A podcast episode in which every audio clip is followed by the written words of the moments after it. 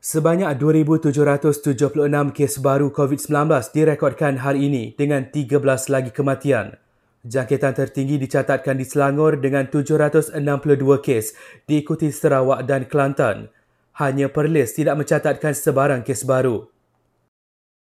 Kira-kira 60% daripada keseluruhan kes COVID-19 yang dilaporkan sejak 1 Januari lalu membabitkan kes sporadik atau kes jangkitan dalam komuniti. Menurut Menteri Kesihatan, antara tiga negeri yang mencatatkan kes sporadik ialah Selangor, Kuala Lumpur dan Johor. Justru orang ramai diingatkan agar terus menggunakan alat pelindungan peribadi seperti pelitup muka bagi elak risiko jangkitan wabak berkenaan. Kementerian Kesihatan sekali lagi menegaskan vaksin AstraZeneca selamat digunakan. Ini selepas pihaknya mengambil kira risiko pembekuan darah yang amat jarang berlaku. Vaksin itu akan digunakan untuk warga emas berusia 60 tahun dan ke atas. Dalam pada itu, kerajaan sedia pertimbang pemberian vaksin COVID-19 kepada remaja berusia 12 hingga 17 tahun.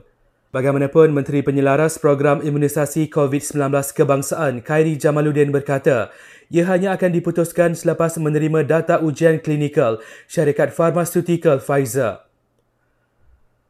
Akhir sekali, Majlis Keselamatan Negara menegaskan artikel mengenai aktiviti rentas negeri kononnya dibenarkan mulai Isnin ini seperti yang viral di media sosial adalah palsu.